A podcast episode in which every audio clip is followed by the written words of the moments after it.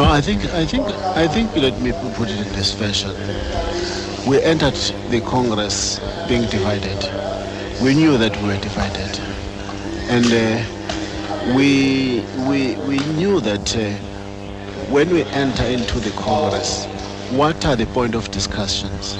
But uh, when we got inside, we were surprised that uh, there was. I mean, I mean, the approach changes uh, where another group, more especially those who demanded this special Congress, demanded to add new things.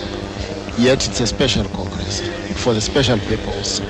I think they wanted to include a discussion about uh, about the expulsion of COSA, of, of NUMSA and uh, the expulsion of the former General Secretary Vavi, which this this Congress have no jurisdiction to discuss because uh, it's a special Congress with special items.